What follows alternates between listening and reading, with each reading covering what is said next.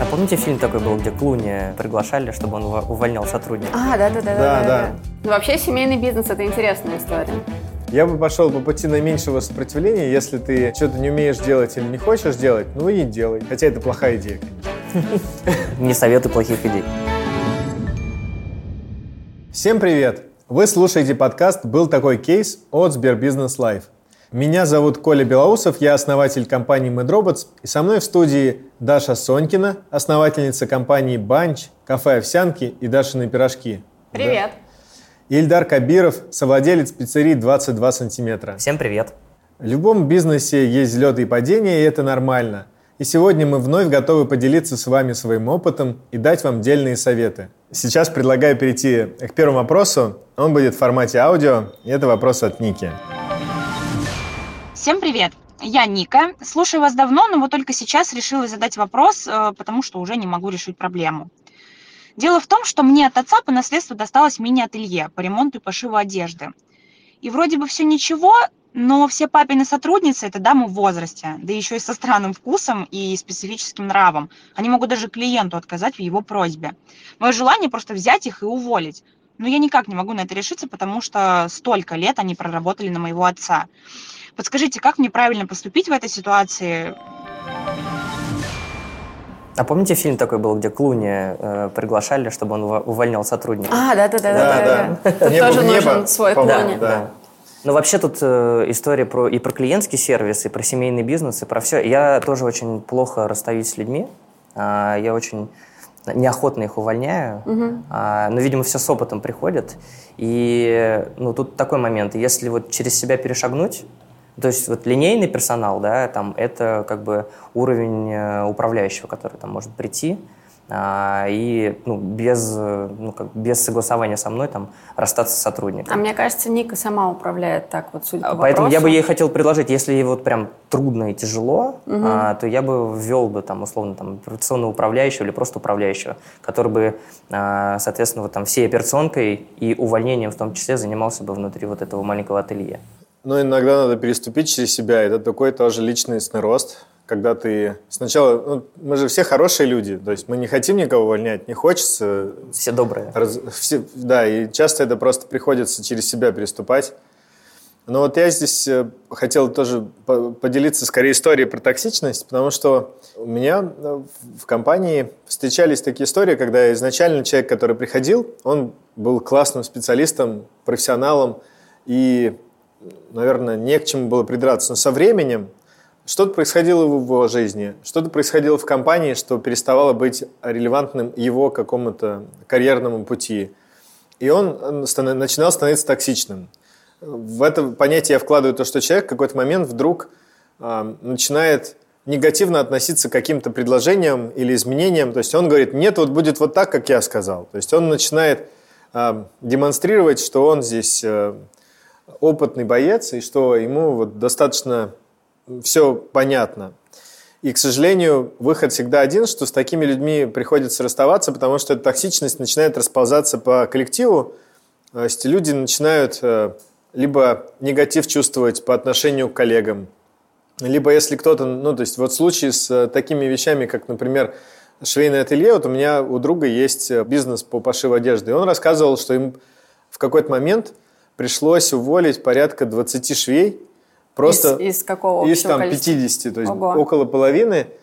Именно вот э, тех, кто долго работал, потому что они э, посчитали, что, например, выработку, которая должна получиться от швей, и у тех, кто долго работал, выработка была определенная, и она не росла. Они поменяли процессы, а швеи, которые работали по несколько лет, они не переходили на эти процессы. То есть они говорили, нет, я так не могу. Их пришлось просто увольнять, потому что иначе бизнес бы не вышел на там, окупаемость или на те бизнес-показатели.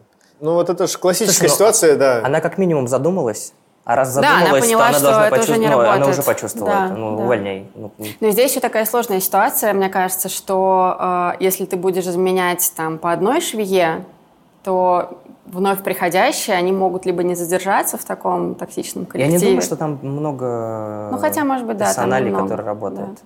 Но я бы, наверное, сначала попробовала на ее месте э, дать какой-то там план выработки, объяснить, как мы работаем с клиентами и так далее – и сказать, что если это не будет соблюдаться, то мне придется вас уволить. Мне кажется, тут э, первое увольнение сразу даст остальным понимание, что раньше, как, как, как раньше уже не получится. Ну да, то есть либо они сами уйдут, если они не готовы меняться. Ну, то есть сначала слова, потом действия, и вот э, эта концепция устрашения такая, да, она, да, да. Она, она иногда работает. Мне кажется, там еще история какая, если там смоделировать. Э, ей бизнес достался от отца, Скорее всего, эти женщины работают там давно, видели ее, когда она еще да. приходила маленькая. Да, я тоже об этом И подумала. вот эта вот история очень сложная. Ну, что они бы, еще как бы... Надо выйти, она еще не заслужила ну, их да, уважения. Такая, типа, девчонка. Там, Поэтому девчонка, да, да. я бы, вот, э, ну, если не хватает собственной силы уверенности... Мне а... вот как раз такой кейс рассказывали на днях. Он а, про бизнес, как ни странно, Дерипаски. У него просто... Там был одна из его помощниц а, получила повышение и ей дали какой-то бизнес управлять. Первое, что она сделала, когда туда пришла, уволила всех людей, которые работали с ней, когда она была его ассистентом. Ну, потому что она чтобы они не могли ее они воспринимать, не могли ее воспринимать как, как руководителя, да, да mm-hmm. потому что она воспринималась исключительно, да, как помощница. То есть вот этот вопрос субординации – часто, ну, то есть кто-то настолько жестко действует, но именно это точно работает. Но, но это требует колоссальных усилий, и нужно же будет найти людей на замену, если ты так вот полностью меняешь там э, персонал. А в семейном бизнесе часто это недоступно. То есть в крупном бизнесе акулы поступают вот так, в семейном бизнесе, конечно, все пробуют договориться. Но, но мне кажется, можно, можно попробовать договориться и дальше уже действовать, исходя но из того, что э, получилось вероятность или нет. невысока. А я бы посоветовал воспользоваться этим шансом, получить для себя новый опыт. И если опыт увольнения? Е... Опыт увольнения, ну, да, да, это очень хорошо. Ну, как да, бы это, да, это, это сложно, но это опыт. И, соответственно, если тем более уже внутри есть вот это вот зерно сомнения, то, ну, там, позвать на разговор, если, ну, там, а, разговор состоится плохо, плохим а, и не позитивным, там, уволить сотрудника, это тоже будет опыт. Он, это будет новая точка начала, ну, как бы нормальная история. Что ж, Ника, наши рекомендации вам это первое, попробовать договориться, все-таки бизнес семейный, но если вы будете испытывать проблемы в субординации с вашими швеями, то придется расстаться как минимум с одной. Если это не поможет, то, возможно, и со всеми остальными. Да, действительно, есть такая проблема, заключающаяся в том, что а, если человек долго проработал в компании и привык к определенному укладу или, например, к субординации, то ему довольно сложно ментально перестроиться, и вам, возможно, придется приступить через себя и обновить э, ваш штат сотрудников. Желаю вам в этом нелегком деле удачи. Даш, теперь э, твоя очередь читать. Привет, я Максим, и мне нужна ваша помощь. Мне как-то пришла идея открытия своего бизнеса, и я подумал, а что если открыть мини-гольф-клуб? Тема оригинальная, тем более мини-гольф вот только-только начинает свое продвижение в нашей стране. Вложения были 130 тысяч. Купил дорожки за 100 тысяч, 7 штук и мячи с клюшками. Договорился в парке, и народ попер. Но с приходом осени пришлось переезжать в закрытые помещения, и, конечно, сразу возросли расходы. Да и народ перестал ходить. Подскажите, как не похоронить бизнес зимой? Нормально. А может вопрос. быть, сделать этот бизнес просто сезонным? Вот у меня был такой кейс.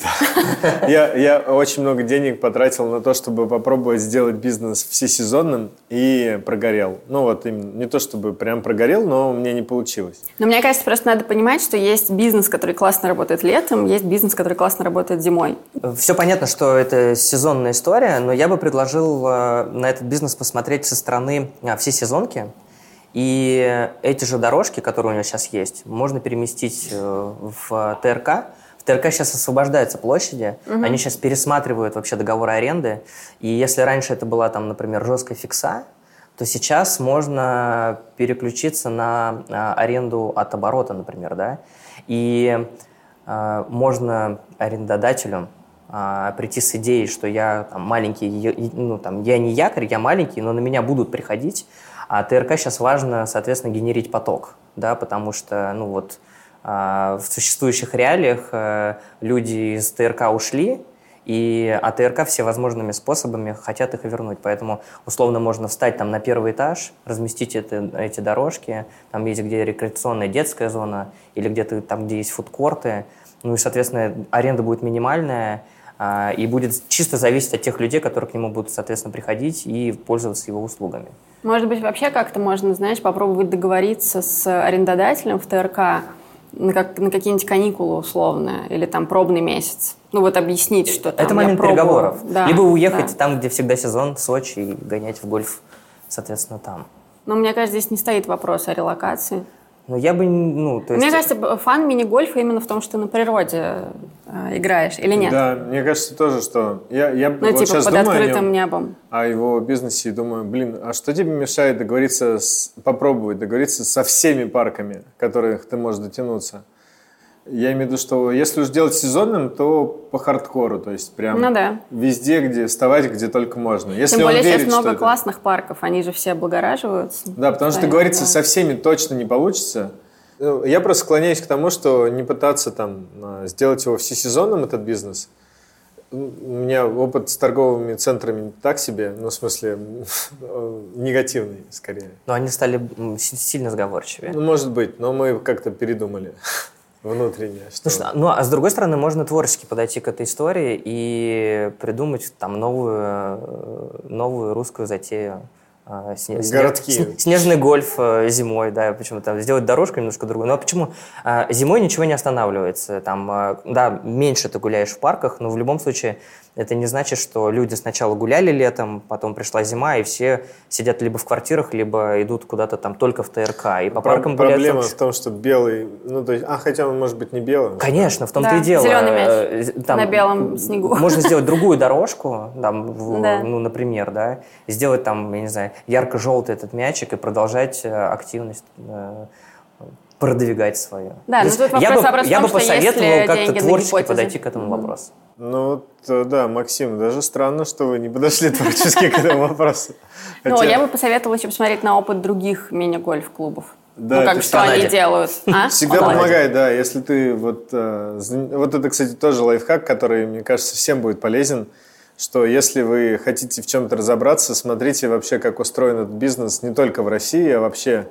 Ну, это довольно часто, что какие-то инновации или какой-то подход или ниша, она уже раскачалась в какой-нибудь там или в Азии, или на Западе, и можно выводы делать относительно того, какие ошибки не допускать. И не обязательно смотреть только на, ну, вот, на идентичный бизнес. Ну, кстати, знаешь что, если есть у них соцсети, и если там есть какая-нибудь аудитория, я бы на их месте еще задала вопрос в соцсетях.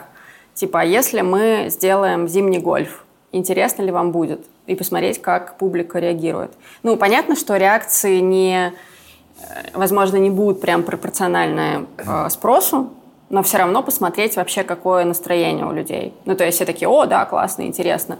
Или наоборот, нет, мы лучше подождем лето и будем к вам приходить, когда там... А знаю, если нет соцсетей, то вот тоже напомню лайфхак, который мы уже советовали в подкасте, сделать, э, ну, сделать лендинг, нарисовать э, уже услугу и попробовать продвигать ее через э, рекламу в соцсетях, потратив какую-то сумму денег, зависит от вашего бюджета. Ну, можно и 10 тысяч потратить и получить там условно тысячу переходов и посмотреть конверсию заявку. То есть, то есть вы придумали, что у вас уже есть зимний гольф, и ваша задача проверить, вообще будет ли э, конверсия заявку. Это при условии, что у вас нет вот этой фанатской базы людей, которые уже пользовались вашими услугами и готовы отвечать на ваши вопросы.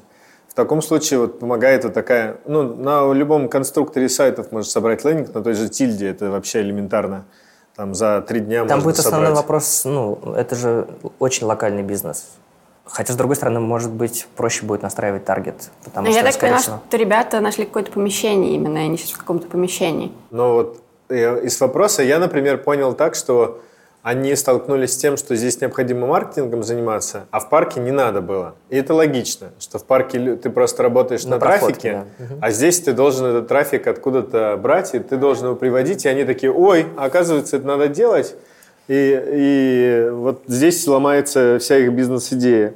Я бы пошел по пути наименьшего сопротивления, если ты а, что-то не умеешь делать или не хочешь делать, ну и делай. Окей.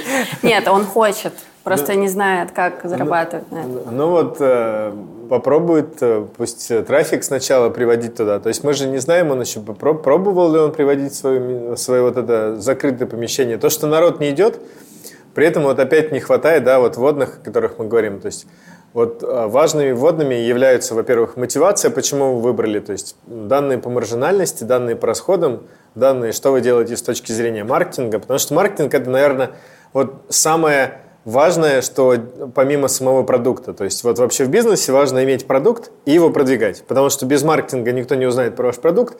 Если будет плохой продукт, то у вас будет э, низкая возвращаемость клиентов, не будет работать сарафанка, то есть э, вы будете на грани выживания всегда или обанкротитесь. Не делайте плохие продукты. В общем, Максим, а, мы тут пообсуждали и пришли к нескольким выводам. Первое, а, можете попробовать э, бизнес составить сезонным, а можете, ну, если не получится, все-таки вывести в плюс э, точки в закрытых помещениях.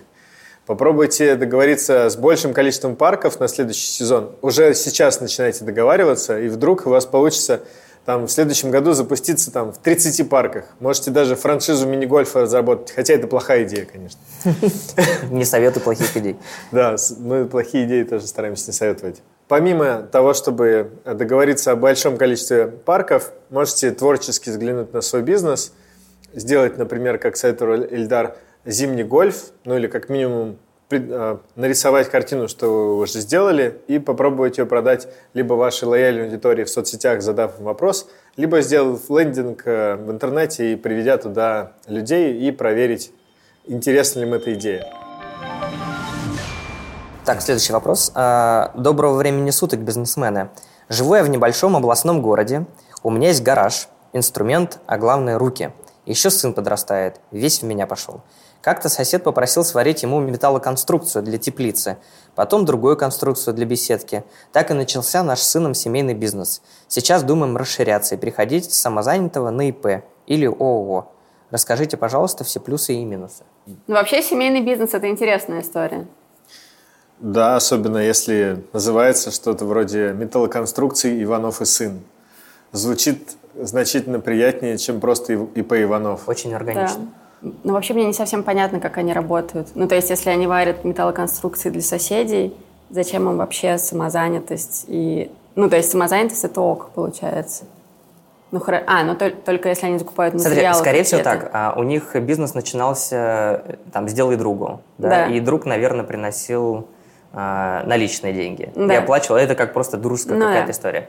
А, они, реш... они сейчас подумали, как нам вырасти дальше, и, соответственно, клиенты будут к ним а, приходить теперь разные. И, скорее всего, а, ну да, типа клиент, который захочет платить карточкой. И с безналом, ну в том ну числе. Ну, да, ну если они, например, условно сделают какую-то типовую там да. железные ворота, например, да, и угу, там вывесят угу. это где-нибудь в интернете, и начнет, э, соответственно, сыном э, варить эту металлоконструкцию. Видимо, до, достиг лимита выручки, который составляет 2,4 миллиона рублей в год. Если вы больше планируете выручить или уже выручили, то вариантов у вас просто нет. Я бы посоветовал, наверное, все-таки ИП, а, ведь сейчас это сделать можно совершенно бесплатно в любом отделении Сбера или на сайте с помощью сервиса регистрации бизнеса и дистанционное открытие счета. А также вы всегда сможете оставить онлайн-заявку, а, где менеджер банка перезвонит и поможет выбрать э, способ регистрации, который подходит именно вам.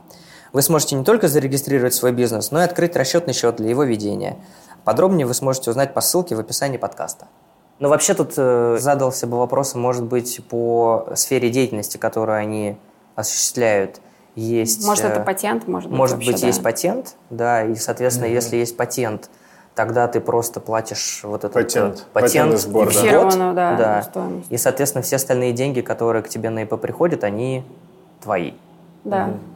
Я тут просто как раз на днях считал свою налоговую нагрузку по ИП. Тут просто есть такой нюанс, что есть вот два налоговых режима. 6% и 15% дохода Доход. минус расходы. Вот э, а выбирать э, доходы минус расходы выгоднее, если у вас э, доля расходов больше 60%. Соответственно, это просто такой нюанс. Это, в принципе, везде написано, но почему-то не все об этом помнят. То есть, если у вас расходы больше 60%, выбирайте доходы минус расходы, если меньше, то 6% окей. Ну да, ну и тут еще важно понимать, что расходы, если мы выбираем вариант доходы минус расходы, расходы должны быть подтверждены чеками, да. накладными и так далее.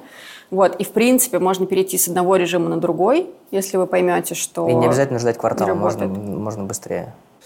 Итак, а, мы рекомендуем выбирать вам а, ИП в качестве метода регистрации, желательно с патентом. Для этого вам надо изучить, а, имеется ли патент для вашего вида деятельности, потому что наличие патента сокращает вашу налоговую базу, так как все, что вы должны делать, это платить патентный сбор. Если же патента нет, то выбрать между 6% УСН и 15% дохода минус расходы можно а, сделать выбор в том случае, если у вас больше 60% расходов, а, то это доходы минус расходы. Если меньше 60% подтверждаемых расходов, то это 6%. От оборота. От оборота. Плюс 1% от превышения над 300 тысячами рублей. Вы слушали подкаст «Был такой кейс» от СберБизнес Live, в котором мы отвечали на вопросы предпринимателей. Присылайте ваши вопросы в наш чат-бот и на почту. Подписывайтесь на нас во всех подкаст-приложениях, ставьте оценки и оставляйте отзывы в Apple подкастах и Кастбоксе. Это помогает другим людям узнать о нас. С вами были Коля Белоусов, Даша Сонькина и Ильдар Кабиров. Всем пока!